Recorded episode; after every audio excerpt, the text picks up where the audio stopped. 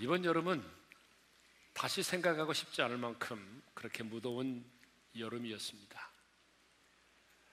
1994년 이후에 18년 만에 폭염이었다고 하지 않습니까? 얼마나 뜨거웠던지 아스팔트 도로가 녹아내리고 사람들은 계속되는 열대야 현상에 잠을 설칠 수밖에 없었습니다. 그림에서 보듯 얼마나 더웠으면 여러분 자신의 얼굴을 이렇게 얼음 속에 파묻어야만 했겠습니까? 네.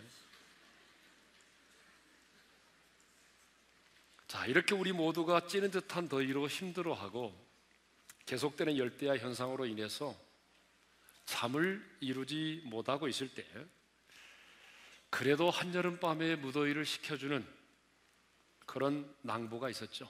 바로 런던 올림픽에서의 낭보입니다. 자, 이번 런던 올림픽에서 우리 대한민국은 금메달 13, 은메달 8, 동메달 7이라고 하는 엄청난 그런 성적을 냈습니다.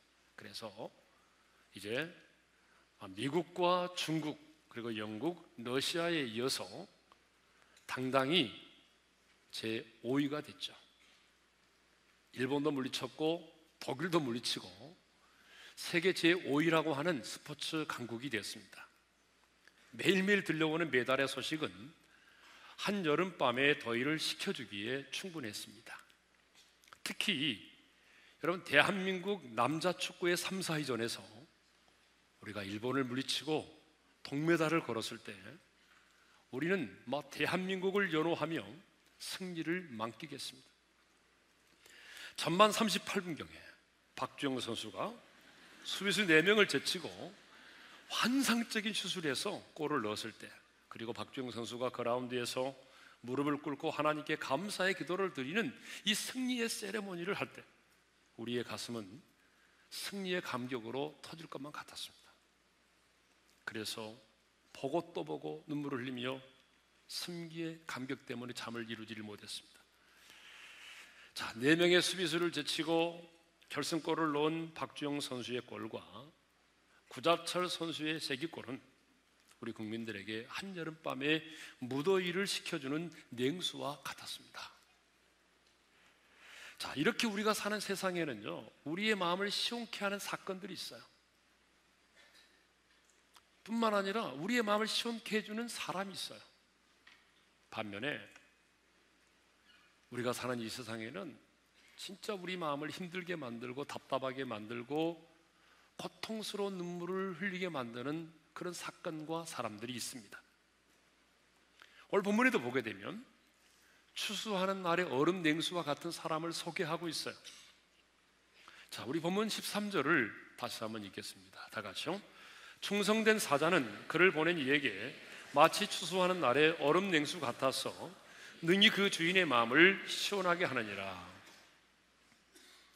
여러분 얼음 냉수 생각만 해도 시원하지 않아요? 그런데 이런 얼음 냉수는요 추운 겨울이 필요한 게 아니에요. 이렇게 무더운 여름철에 그 얼음 냉수가 필요한 것처럼 오늘 본문에도 그래서 추수하는 날의 얼음 냉수라고 표현하고 있습니다. 자, 우리나라는 추수를 언제 하죠? 보통 가을에 하죠. 그런데 팔레스타인 지방은요, 추수를 언제 하냐면 미 밀과 보리를 5월과 6월에 추수할 때가 많이 있습니다. 그러니까 이 5월과 6월이 가장 무더운 때예요. 보리와 밀을 추수하느라고 막 땀으로 뒤범벅이 되고 목이 마르다 못해서 타들어가는 그런 갈증을 느낄 때에 여러분 얼음을 띄운 냉수보다 더 시원한 것이 어디 있겠습니까? 사람들은 갈증이 생기면 콜라를 찾고 주스를 찾고 또 어떤 사람들은요 냉장고 속에 넣어둔 카스를 찾습니다. 그러나 여러분 카스를 찾지 말고 냉수를 찾으세요. 추수하는 날의 얼음 냉수는요 그 주인의 마음을 시원케 한다 이렇게 본문이 말하고 있습니다. 주인의 마음을 시원케 한다는 거예요. 그러니까 이 추수하는 날의 얼음 냉수는 우리의 육체에 타는 목마름만 해결해 주는 것이 아니라 그 주인의 마음까지도 시원하게 만든다는 거거든요. 그렇다면 여기서 본문이 말하는 주인은 누굴까요?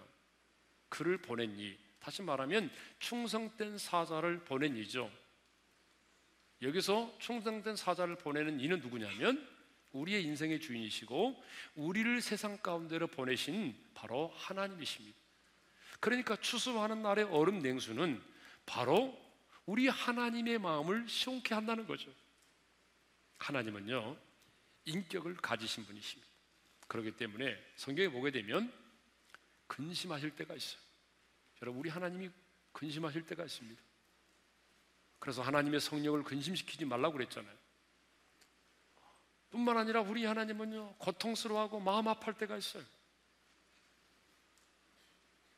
뿐만 아니라 우리 하나님은 인격을 가지신 분이기 때문에 우리로 인하여 막 기쁨을 이기지 못하실 때가 있어요.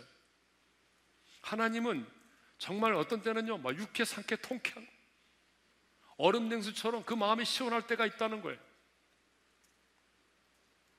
성도 여러분,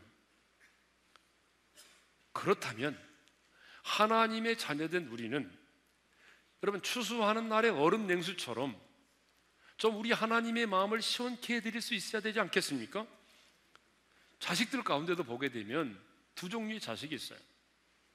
부모의 마음을 힘들게 하고 짜증나게 만들고 어? 눈에서 막 눈물을 막 흘리게 만드는 그런 자식이 있는가 하면은 부모의 마음을 시원케 해주는 그런 자식이 있어요. 여러분 안 그래요? 예? 마찬가지로 하나님의 자녀들 가운데도 하나님의 마음을 근심케 만들고 하나님으로 하여금 답답하게 만들고 힘들게 하는 하나님의 사람이 있는가 하면은 추수하는 날의 얼음 냉수처럼 하나님의 마음을 막 시원케 만들고 하나님을 육해 상쾌 통쾌하게 만드는 그런 하나님의 사람이 있다는 거죠. 그렇다면 여러분, 여러분은 어떤 사람이 되어야 되겠습니까? 우리는 예수 믿고 구원받아서 하나님의 자녀가 된 것으로 끝나면 안 됩니다. 하나님을 믿는 것만으로 끝나서는 안 되고요. 오늘 본문에 이 추수하는 날의 얼음 냉수처럼 하나님의 마음을 좀 시원케 해드리는 그런 하나님의 사람이 될 수 있기를 주님의 이름으로 축원합니다. 그렇다면 여러분 누가 하나님의 마음을 시원케 해드릴 수가 있을까요? 아니 어떻게 하면 우리 하나님의 마음이 시원해질 수 있을까요? 오늘 본문은 우리에게 해답을 제공합니다. 여러분 누가 하나님의 마음을 시원케 해드릴 수 있느냐? 본문을 보게 되면 충성된 사자라고 되어 있어요. 여러분 다시 한번 본문을 읽어볼까요? 다 같이 읽겠습니다. 시작. 충성된 사자는 그를 보낸 이에게 마치 추수하는 날에 얼음 냉수 같아서 능히 그 주인의 마음을 시원하게 하느니라. 하나님의 마음을 그 주인의 마음을 시원케 하는 자가 누구라고 말씀하고 있습니까? 충성된 사자예요. 그러니까 충성된 삶을 사는 사람만이 우리 하나님의 마음을 시원케 한다는 거죠. 그러면 충성이라고 하는 게 뭔지를 알아야 되잖아요. 충성이 뭐냐? 첫 번째 의미는요. 첫 번째 의미는 가슴으로부터 주님을 사랑하는 거예요. 여러분 그게 충성입니다. 사전을 보게 되면 충성이란 마음에서 우러나오는 정성이라고 돼 있어요. 그러니까 여러분 충성은 우리 마음과 관련돼 있어요. 마음에서부터 우러나오는 정성이 충성이래요. 다시 말하면 충성이란 우리가 어떤 주인의 명령과 주인의 그 뜻을 따를 때에 그냥 억지로 마지 못해서 마음에는 없는데 따르는 것이 아니라 이 마음에서부터 우러나오는 그 정성, 그 사랑을 가지고 따른다는 거죠. 순종한다는 거죠. 그러니까 충성이라고 하는 것은 가슴으로부터 우러나오는 사랑이에요. 많은 사람들이 충성에 대해서 오해를 하고 있습니다. 어떻게 오해를 하고 있냐면요. 충성을 그냥 행동적인 것으로만 뭔가를 행하는 것으로만 생각을 하고 있다는 거죠. 여러분 맞아요. 행함이 없는 충성은 충성이 아니잖아요. 여러분 아무리 입으로만 떠벌리고 행동으로 옮기지 않은 것은 충성이 아닙니다. 그 주변에 보게 되면 그냥 입으로만 충성하고 행동으로 옮기지 않은 사람이 많잖아요. 또 어떤 일을 보고 머뭇 머뭇거리고 주저하다 끝나버린 사람도 있어요. 여러분 그것도 충성이 아니에요. 여러분의 생각과 다짐은 충성이 아닙니다. 충성은 반드시 행동으로 나타나야 돼요. 그러나 눈에 보이는 그 열정, 그 열심의 행위와 수고만을 우리가 충성이라고 말할 수는 없다는 거예요. 왜냐하면 우리 행동 가운데는 얼마든지 뭐가 있어요? 이 선이 있을 수 있어요. 우리 행동 가운데는 여러분 마음에는 없는 행동이 있을 수 있다는 거죠. 예를 들면요. 어떤 분이 직장 생활을 정말 누가 볼 때 너무나 충성스럽게 감당을 잘 합니다. 그런데 그 이유가 뭐냐면 직장 상사에게 잘릴까 봐서 여러분 목구멍이 포도청이라 먹고 살기 위해서 더 열심히 일을 하는 거예요. 그런데 성경은 그것을 충성이라고 말하지 않는다는 거죠. 아무리 열심히 그 일을 한다고 할지라도 그 사람의 마음 속에 여러분 마음으로부터 우러나오는 존경과 사랑이 없이 한다면 그것은 충성이 아니라는 거예요. 여러분 세상에서 가장 긴 여행 그게 뭐죠? 이 머리에서부터 가슴까지라고 하잖아요. 세상에서 가장 긴 거리가 어디냐? 이 머리에서 가슴까지래요. 여러분 이해하시죠? 이 머리에 있는 것이 가슴으로까지 내려오는 게 오래 걸린다는 거죠. 쉽지 않다는 거예요. 우리가 누군가에게 권면할 때, 내 자녀에게 뭔가를 말할 때도요, 이 머리에서 나오는 말과 가슴에서 나오는 말은 달라요. 여러분, 자녀는 다 알아요. 저게 빈말인지 아닌지 다 알아요. 머리에서 나오는 말인지 내 마음에서부터 우러나오는 말인지 다 알아요. 여러분, 목회도 마찬가지요. 그 메시지를 보게 되면 이 메시지가 여러분 요, 요 머리에서 나오는 것인지 아니면 가슴에서부터 나오는 건지 듣는 사람 다 알아요. 그래서 여러분 이 머리에서 나오는 메시지는요 그 사람의 머리까지밖에 안 가요. 그래서 지식과 정보만을 가져다 준다고요. 근데 가슴에서 나오는 메시지는 사람의 가슴에 도, 도달을 해요. 사람의 마음을 움직여요. 그 사람의 마음에 뜨거운 눈물이 솟구치게 만드는 거예요. 충성도 마찬가지입니다. 주님을 사랑하기 때문에 우리가 마음으로부터 최선을 다하여 주님의 뜻을 따르고 최선을 다하여 수고하는 것 이것이 바로 뭐냐? 이게 바로 충성이라는 거죠. 두 번째로 충성이 뭐냐? 여러분 끝까지 최선을 다하는 것이 충성입니다. 그래서 요한계시록 2장 10절에 이런 말씀이 있잖아요. 우리 너무 잘 아는 말씀인데 한번 읽겠습니다. 시작. 내가 죽도록 충성하라. 그리하면 내가 생명의 내가 생명의 멸관을 생명의 관을 내게 주리라. 예. 여기 죽도록 충성하라는 말이 있잖아요. 여러분 죽도록 충성하라는 말이 뭐예요? 뭐 죽기 아니면 까무라치기식으로 해라 그런 말입니까? 여러분 이 말은 끝까지 최선을 다하여 충성하라 그런 말이죠. 예. 여러분 한두 번 충성하는 것은 누구나 할 수 있습니다. 그러나 일평생 내가 사는 날 동안 여러분 지속적으로 충성하는 것은 쉬운 일이 아닙니다. 여러분 달란트의 비유를 보게 되면 주님께서 누구에게 착하고 충성된 종이라고 칭찬하시죠? 한 달란트 받은 자입니까? 아니면 두 달란트 받은 자, 다섯 달란트 받은 자입니까? 두 달란트 받은 자와 다섯 달란트 받은 자에게 착하고 충성된 종이라고 칭찬하시죠. 그럼 여러분 한번 묻겠습니다. 왜 우리 주님은 그 두 달란트 받은 자와 다섯 달란트 받은 자에게 착하고 충성된 종이라고 칭찬하셨을까요? 두 달란트 받은 자와 다섯 달란트 받은 자가 한 달란트 받은 자보다 더 많은 달란트를 가졌고 더 많은 것을 남겼기 때문입니까? 여러분 그렇게 생각하면 오해입니다. 착각입니다. 여러분 그 비유를 이해하려면 이 말씀을 이해해야 됩니다. 오랜 후에 주인이 돌아왔다는 것이죠. 주인이 돌아왔는데 언제 돌아온지 아십니까? 오랜 후에 돌아왔어요. 그러니까 두 달란트 받은 자와 다섯 달란트 받은 자는 오랜 세월 동안 여러분 그것을 가지고 남기고 장사를 해서 남겼다는 거잖아요. 오랜 세월입니다. 오랜 세월 동안 충성했다는 것입니다. 그런데 한 달란트 받은 자는 어떻게 했어요? 그것을 땅에 감추어 두었어요. 그래서 한 달란트 받은 자가 우리 주님으로부터 책망을 받았는데 어떤 책망을 받았습니까?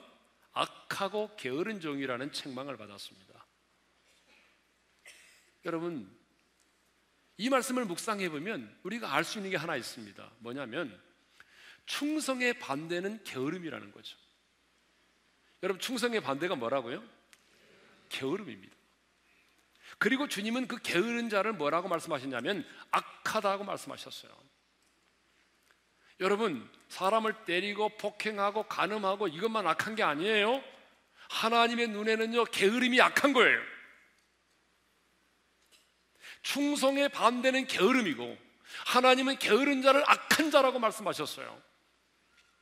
그러니까 하나님의 사람이, 여러분, 게을러서, 기도는 많이 하지만, 꿈을 꾸고 있지만, 여러분, 게을러서 공부하지 않고, 공부하지 않으면서 좋은 대학에 들어가기를 원하고, 게으름을 피우면서 성공하기를 원하고 게으름을 피우면서 잘 되기를 원한다면 여러분 그것은 하나님을 조롱하는 거예요. 하나님은요 게으름을 악한 자라고 말씀하셨어요. 악한 거라고.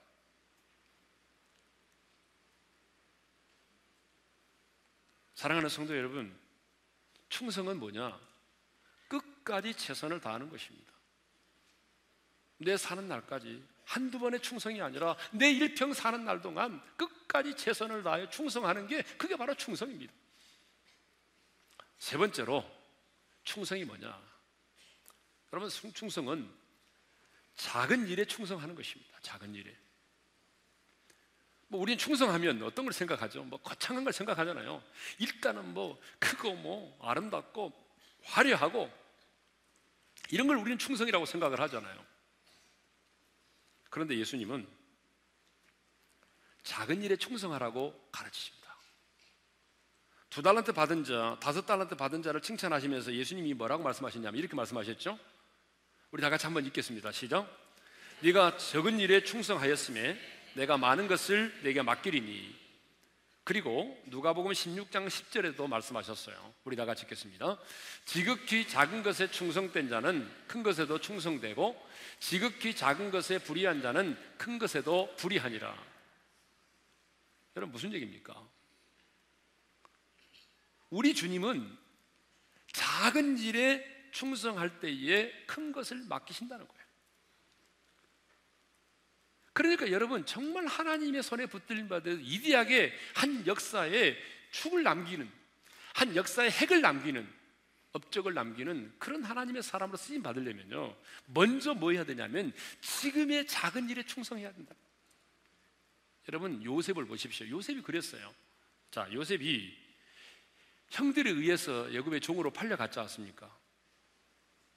그래서 요셉이 그 종살이를 할 때에 그 종살이 하는 그 일에 충성했어요. 아니, 나는 지도자가 되는 꿈을 꾸었다고. 나는 이런 군번이 아니야. 그러면서 요령을 피우지 않았습니다. 여러분, 그건 뭐 종으로서 하는 일이 뭐겠습니까? 여러분, 무슨 일을 하겠습니까? 여러분, 집안 청소하고, 물 길러 오고, 마당 쓸고, 밭에 나가, 옥수수 따고, 고추 따고, 그런 거 아니겠습니까? 그런데 요셉은 그 작은 일에 그 종으로서의 그 가정에 맡겨진 그 작은 일에 최선을 다했어요. 그랬더니 하나님이 그 작은 충성을 보시고 애굽의 국무총리가 되게 해주신 것입니다. 여러분 다윗도 마찬가지입니다. 다윗도 어린 시절에 여러분 양을 양떼를 치는 양을 치는 목동이었어요. 여러분 그 시대에 양을 치는 목동은 가장 인기가 있고 가난한 집의 사람 다들이 하는 거예요. 예? 배우지 못한 사람들이 하는 거라고요. 그런데 다윗은 그 어린 소년 시절에 그 배우지 못한 가난하고 인기가 없는 그 양을 치는 귀한 목동의 사역을 어떻게 했습니까? 최선을 다하여 충성했어요. 그래서 사자와 곰이 나타나서 양을 물어가면 양의 새끼를 물어가면 목숨 걸고 쫓아가서 이거 양의 새끼를 구해왔습니다. 이렇게 작은 일에 충성했기 때문에 그가 하나님의 마음에 합한 자가 되고 이스라엘의 왕이 되었던 것입니다. 여러분, 충성은 말이죠. 크고 거창한 게 아닙니다. 예? 뭐먼 이국 땅에 나가 가지고 순교의 제물이 되는 것 이것만이 충성이 아니에요. 여러분의 모든 재산을 팔아 가지고 고아와 과부를 돌봐주는 것 이것만이 충성이 아니에요.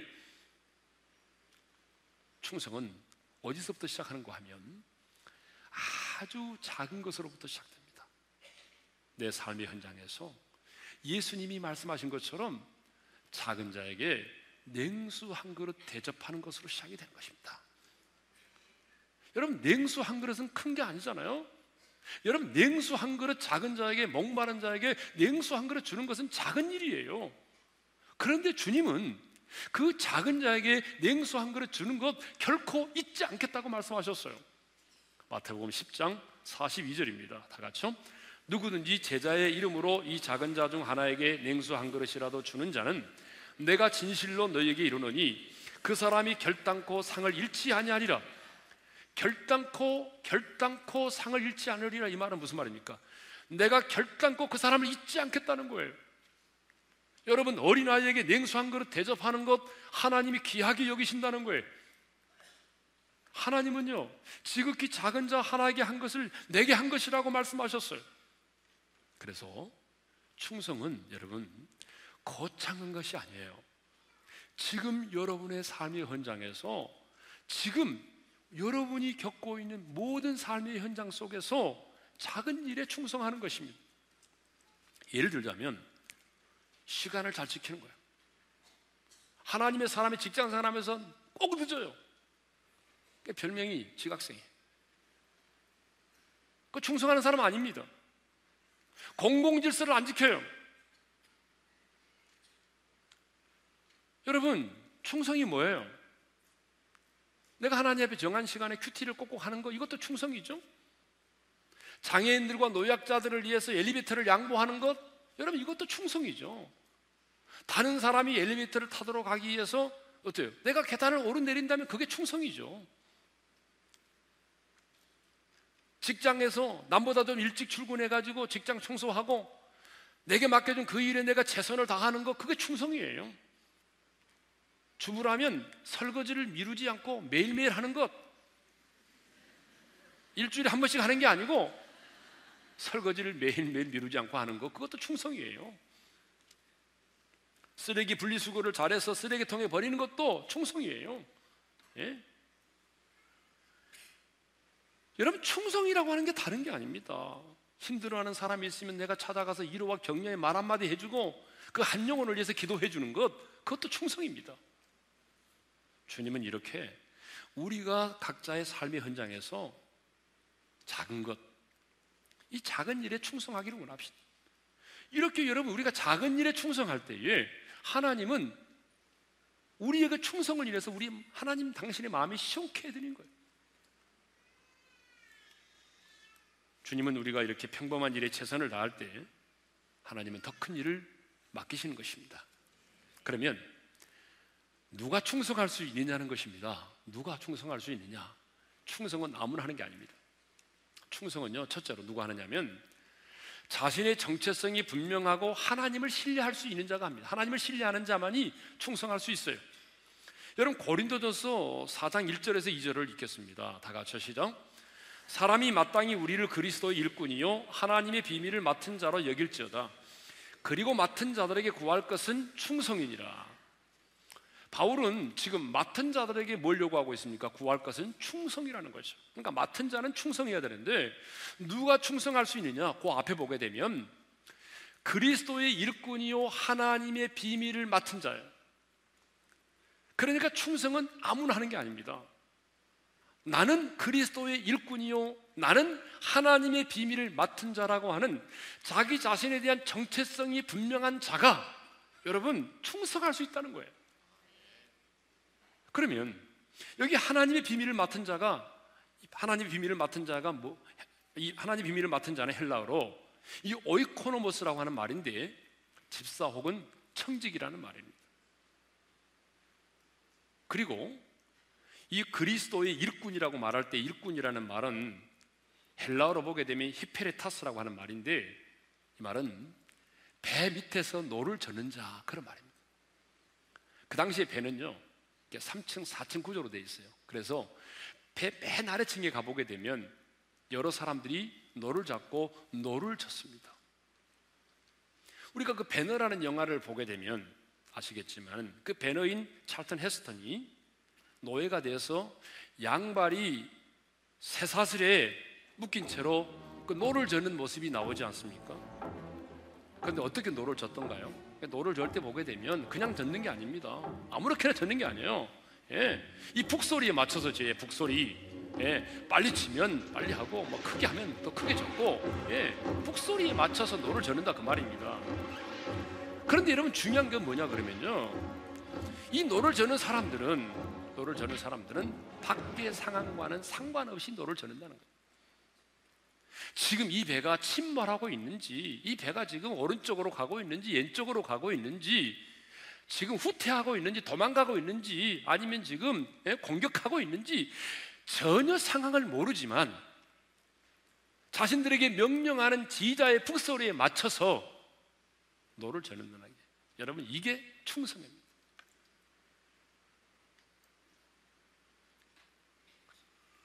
내게 명령하는 자를 신뢰하기 때문에 끝까지 북소리에 맞춰서 노를 젓는 것입니다. 이게 바로 충성입니다. 그러니까 충성은 아무나 하는 게 아니죠. 내가 누군지를 알고 내가 충성해야 될 분에 대한 믿음이 있어야만 충성할 수 있는 것입니다. 누가 보면 5장을 보게 되면 더 분명해집니다. 자, 우리 예수님이 어느 날 아침에 일찍 바닷가로 갔어요. 보니까 베드로가 밤새도록 고기를 못 잡았어요. 그래서 이제 허탈한 심정을 가지고 그물을 씻고 있었잖아요. 그때 주님이 베드로에게 말씀하십니다. 뭐라고 말씀하시냐면 깊은 데로 가서 그물을 내려라. 여러분 이것은 베드로의 입장에서는 도저히 받아들일 수 없는 얘기잖아요. 예수님은 목수고 내가 어부잖아. 내가 어부. 그러니까 여러분 여러 가지 상황으로 볼 때에 상식으로 볼 때에 그건 안 맞는 말이에요. 그런데 누가복음 5장 5절에 보게 되면 베드로가 이렇게 말하죠. 다 같이 읽겠습니다. 시작. 선생님, 우리들이 밤이 새도록 수고하였으되 잡은 것이 없지만은 말씀에 의지하여 내가 그물을 내리리이다. 상식적으로 상황적으로 경제적으로 안 맞지만 내가 당신을 믿습니다. 당신의 말씀을 내가 믿습니다. 내가 당신을 신뢰하기 때문에 내가 당신의 말씀에 의지하여 내가 나가 순종하겠습니다. 그래서 여러분 그 말씀에 의지하 나가 그물을 내렸잖아요. 이게 충성이라는 거예요. 그러니까 충성은 누구나 아무나 할 수 있는 게 아니고 그 주님을 내가 신뢰할 수 있을 때에만이 충성할 수 있는 겁니다. 그 주님이 나와 함께 하신다는 것, 그 주님은 자기가 한번 약속하시면 반드시 그 약속하신 대로 이루신다고 하는 그 신실하신 하나님에 대한 믿음, 나를 버리지 않을 것이라고 하는 믿음, 나를 떠나지 않을 것이라고 하는 그 믿음, 여러분 그 믿음이 있을 때에만이 우리가 주님께 충성할 수 있는 것입니다. 우리가 잘 부르는 찬양 중에 이런 찬양이 있습니다. 하나님 한 번도 나를 실망시킨 적 없으시고 언제나 공평과 은혜로 나를 지키셨네. 오 신실하신 주, 오 신실하신 주. 내 너를 떠나지도 않으리라, 내 너를 버리지도 않으리라. 약속하셨던 주님. 이 찬양이 있어요. 그런데 이, 이 찬양, 이 노래를 작사, 작곡하신 분이 있어요. 누구냐면, 낮의 내처럼 밤의 날처럼이라는 노래를 지었던 최용독 씨라고 하는 분입니다. 여러분, 그분이 이 노래를 지었는데, 사실 이분은 이 노래를 만들면 안 돼요. 다른 사람은 몰라도 이 사람은 이씨이 노래를 부를 수가 없어요. 왜냐하면 이분은 사랑하는 애동딸 로아가 로아가 16살에 중3 때 그 꽃다운 나이에 세상을 떠났어요. 그 아이를 가졌을 때 너무나 기뻐했고 그런데 7년 동안의 투병 생활 끝에 내 종량으로 세상을 떠났어요. 그렇다면 누구보다도 하나님께 실망한 사람이 누구이겠어요? 이 부부잖아요. 아빠잖아요. 왜 하나님 우리 딸을 데려가십니까? 왜 우리 딸의 뇌에 종양이 생겨야만 했습니까? 하나님 이럴 수가 있습니까? 하나님을 향하여 불평과 불만을 쏟아낼 수밖에 없는 사람이잖아요. 그런데 그는 이렇게 말합니다. 하나님 한 번도 나를 실망시킨 적 없으시고 당신은 공평하신 분입니다. 당신은 신실하신 분이십니다. 여러분 어떻게 그가 이런 노래를 부를 수 있어요? 내가 누군지를 알고 하나님을 신뢰했기 때문이에요. 그는 자기의 딸이 7년 전에 내 종량이고 수술을 받을 수 없다는 말을 들었을 때에 이런 기도를 하나님께 드립니다. 하나님, 내 딸로 하는 내 소유가 아닙니다. 하나님이 우리 가정에 주신 선물입니다. 당신의 소유입니다. 내가 누군지를 알고 하나님을 온전히 믿는 신뢰하는 하나님을 신뢰하는 믿음이 있었기 때문에 지나온 모든 세월들 돌아봐도 그것이 하나님의 은혜라고 고백하고 하나님의 신실하심을 노래할 수 있었던 것입니다. 그렇습니다, 여러분. 내가 누구인지를 알고 하나님이 어떤 분이신지를 아는 자만이 정말 충성할 수 있습니다. 충성이란 이선이 아닙니다. 충성이란 이중성이 아닙니다. 내가 마음은 내키지 않지만 어쩔 수 없이 순종함에 따르는 것은 순종이 아닙니다. 이해할 수 없지만 신실하신 하나님을 내가 믿기에 아니 내가 그분을 온맘 다해 사랑하기 때문에 믿고 순종함에 따르는 것 여러분 이것이 바로 충성이라는 말입니다. 누가 충성할 수 있습니까? 마지막으로 사람의 평가보다 하나님의 평가를 더 중요하게 생각하는 자입니다. 사도 바울은 맡은 자들에게 구할 것은 충성이라고 말하면서 그 다음 구절에 이렇게 말하고 있어요. 고린도전서 4장 3절과 4절을 읽겠습니다. 다 같이요. 너희에게나 다른 사람에게나 판단받는 것이 내게는 매우 작은 일이라. 나도 나를 판단하지 아니하노니 다만 나를 심판하실 일은 주시니라. 무슨 얘기입니까? 바울은 이걸 알았습니다. 사람의 판단과 나의 판단은 언제나 불확실하다는 것입니다. 미흡하다는 것입니다. 사람들이 나에 대해서 어떻게 판단하고 평가하느냐가 중요한 것이 아니라 나를 판단하실 일, 나를 심판하실 일은 오직 주님밖에 없다는 것입니다. 여러분, 왜 이게 충성에 중요하십니까? 중요합니까? 사람의 평가를 하나님의 평가보다 중요하게 생각하는 자는 사람의 눈치를 볼 수밖에 없다는 것입니다. 시류에 영합할 수밖에 없다는 것입니다. 그렇기 때문에 여러분, 사람들이 나를 어떻게 평가하느냐, 이 시대가 나를 어떻게 평가하느냐, 여러분, 그것을 더 하나님의 평가보다 중요하게 생각하는 사람은요, 정말로 진정한 충성을 할 수가 없습니다. 가끔 요즘 와서 보니까 많은 분들이 이 세상의 시류와 이 세상의 분위기와 이 세상 사람들이 가지고 있는 가치관을 가지고 오늘의 교회를 평가하고 오늘 하나님의 사람들을 평가하는 사람들이 있더라고요. 아닙니다, 여러분. 아니에요. 가끔 제게도 이렇게 말하는 사람들이 있어요. 아, 김 목사 성공했다. 여러분, 뭐가 성공이에요? 교회 짓고 성도들 많으면 성공한 거예요? 여러분, 착각하지 마세요. 그 사람에 대한, 제 인생에 대한, 저의 목회에 대한 평가는요, 제가 주님 앞에 섰을 때 주님이 하실 것입니다. 나를 향한, 내 자신을 향한, 내 목회를 향한 평가는 주님만이 하실 수가 있어요. 예? 누구도 성공했다, 실패했다 말할 수가 없어요. 사람의 눈치를 보고 시류에 영합하는 사람들은요, 충성할 수가 없는 거예요. 그러므로 정말 우리가 하나님 앞에서 정말 충성하려면 사람의 평가가 중요한 게 아니라 하나님의 평가가 더 중요하게 생각하는 자만이 눈치를 보지 않고 충성할 수 있는 것입니다. 그래서 진짜 충성된 사람들은 말이 없습니다. 어느 직장이든지 어느 교회든지 보게 되면 진짜로 충성하는 사람들은요 말이 없어요. 왜 그럴까요? 사람의 평가를 두려워하기보다는 하나님의 평가를 두려워하기 때문이죠. 그런데 사람의 평가를 하나님의 평가보다 더 중요하게 생각하는 사람들이 말이 많아요. 성도 여러분, 오늘도 우리 하나님은요, 이 땅에 충성된 자를 찾으십니다. 여러분, 제 얘기가 아니고요. 시편 101편 6절에 말씀하고 있어요. 우리 다 같이 한번 읽겠습니다. 시작. 내 눈이 이 땅에 충성된 자를 살펴 나와 함께 살게 하리니. 하나님은 누구와 함께 살기를 원하신다고 말씀합니까? 충성된 자입니다. 그러니까 오늘 또 하나님의 눈은요, 이 땅에 충성된 사람을 찾고 있습니다. 과연 누가 충성된 사람이냐? 하나님의 충성된 사람을 찾으세요. 그리고 하나님 그 충성된 자에게 상급을 주시고 하나님 그 충성된 자에게 더 크고 위대한 일을 맡기시는 것입니다. 우리는 충성을 통해서 하나님의 마음을 시원케 해드릴 뿐만 아니라 내 주위에 있는 사람들의 마음도 사람들의 마음까지라도 시원케 할 수 있는 그런 오륜의 지체들이 되기를 주님의 이름으로 축원합니다. 사도 바울은 스데바나와 부두나도와 아가이고를 언급하면서 이렇게 말하죠. 다 같이 읽겠습니다. 시작.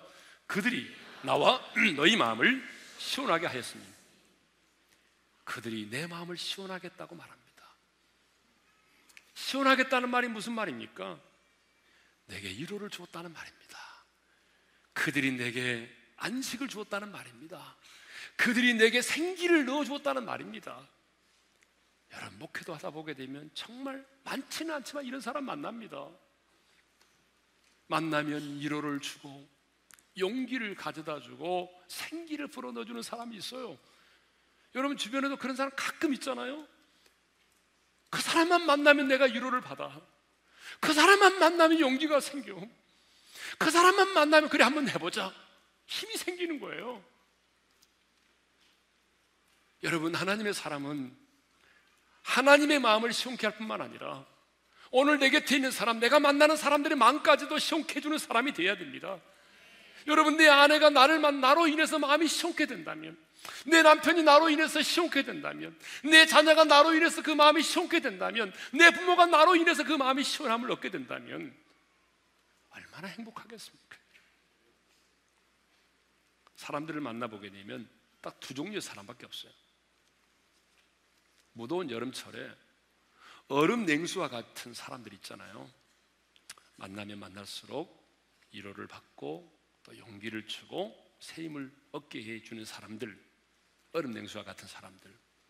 반면에 이런 사람이 있습니다. 어떤 사람이냐면 열받게 만드는 사람이 있습니다.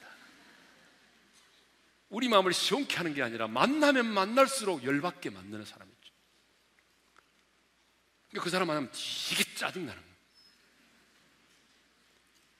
그 사람 만나면 막 답답해지는 거예요.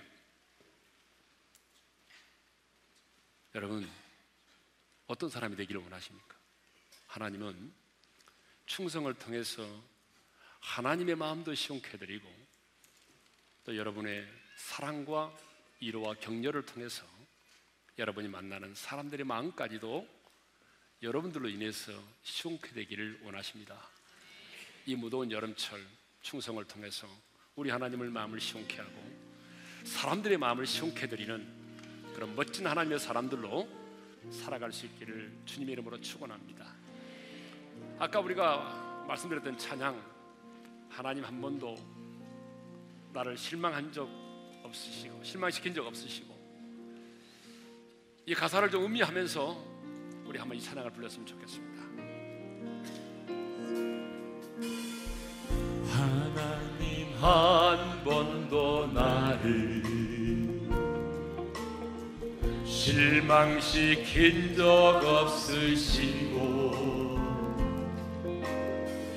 언제나 공평과 은혜로 나를 지키셨네. 지난 모든 세월들 지나온 모든 세월들 돌아보아도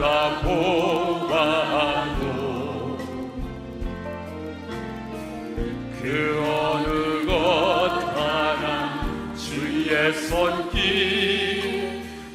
미친 것 전혀 없네 우리 신실한 주님을 손들고 찬양합시다. 오 신실하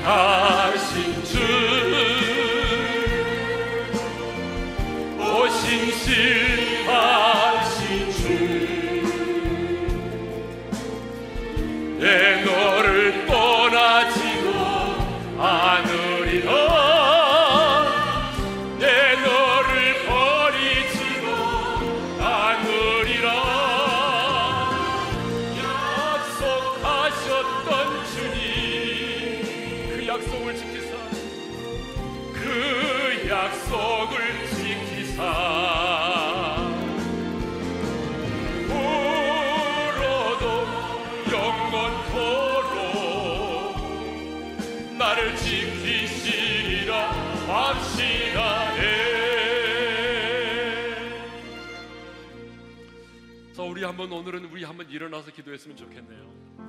하나님, 정말 이 무더운 여름철 얼음 냉수처럼 내가 하나님의 마음을 시원케 드리는 사람으로 살고 싶습니다. 하나님 이 땅을 바라보신 하나님의 마음 답답하시죠? 저의 충성을 통해서 하나님의 마음을 좀 시원케 해 드릴게요. 내 마음으로부터 우러나오는 그 사랑과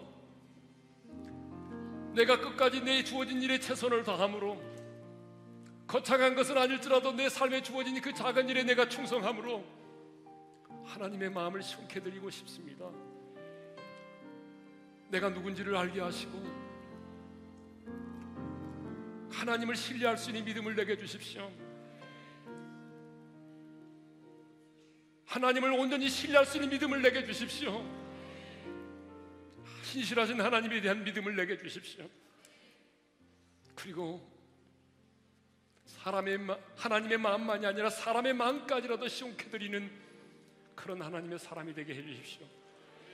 오늘 나로 인하여 내 가족과 내 곁에 있는 사람들이 그 마음이 시원케 되기를 원합니다, 주님. 오늘 주신 말씀 붙들고 우리 주여 한번 외치고 얼음 냉수처럼 마음을 시원케 드리는 하나님의 사람으로 살아가기를 위해서 기도하기를 원합니다. 기도하십시다. 주여! 걸어가신 우리 아버지 하나님 하나님의 마음을 시원케 드리는 얼음 냉수와 같은 사람으로 살고 싶습니다. 충성된 사자는 그를 보낸 이에게 주하는 날의 얼음 냉수처럼 주인의 마음을 시원케 한다고 했는데 하나님이여 나의 충성을 통해서 하나님의 마음을 시원케 드리고 싶습니다. 하나님 아버지 내 마음으로부터 우러나오는 그 향한 그 사랑을 가지고 내 마음을 다하여 충성하게 하시고 하나님이 끝까지 충성하게 하여 주시고 거창한 것이 아닐지라도 오늘 내 삶에 주어진 그 작은 일에 평범한 일에 최선을 다하게 도와주셔서 정말로 나의 충성을 통해서 우리 주님의 마음을 시원케 드리는 하나님의 사람이 되기를 원합니다.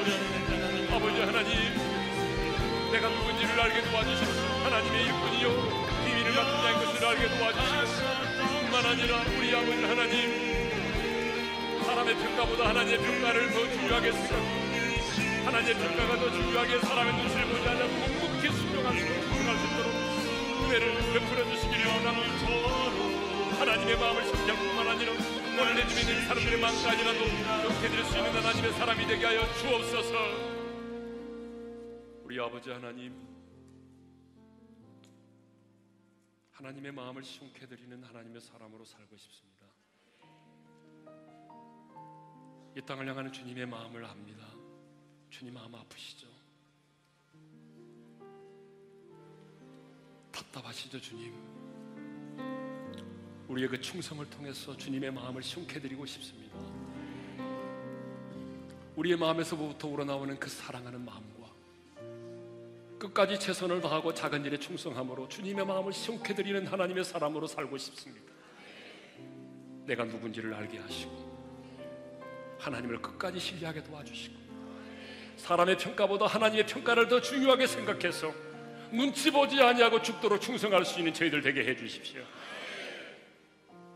하나님의 마음을 시원케 할 뿐만 아니라 위로와 격려와 사랑을 통해서 내 가족들의 마음을 시원케 하고 내가 만나는 사람들의 마음을 시원케 드리는 그런 멋진 하나님의 사람으로 살아갈 수 있도록 성령님 나에게 기름 부어 주시옵소서. 여러분 우리 시간 같지만 이 찬양 다시 한번 부르고 축도로 마치기를 원합니다. 하나님 한 번도 나를 실망시킨 적 없으시고 한 번도 나를 실망시킨 적 없으시고 언제나 공평과 은혜로 나를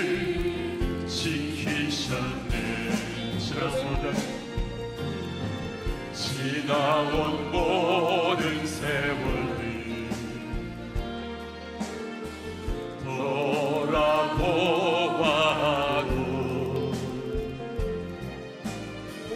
그 어느 것 하나 주의 손이 안 미친 것 전혀 그렇습니다. 주님 주님은 신실하십니다.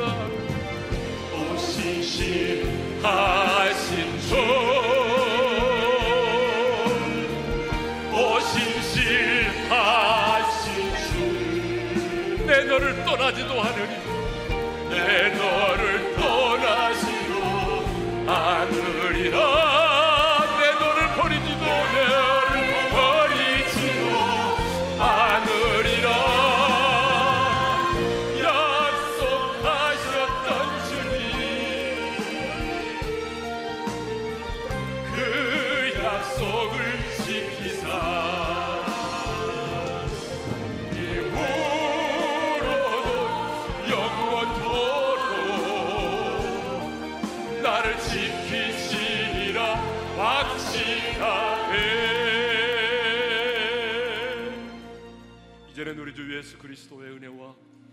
아버지 하나님의 크신 사랑하심과 성령님의 감동하심과 교통하심과 축복하심이 충성된 삶을 통해서 우리 하나님의 마음을 시원케 해드리고 이로와 용기와 격려를 통해서 내 주변의 사람들의 마음을 시원케 하는 자로 살기를 원하는 모든 지체들 위해 이제로부터 영원토로 함께 하시기를 축원하옵나이다. 아멘.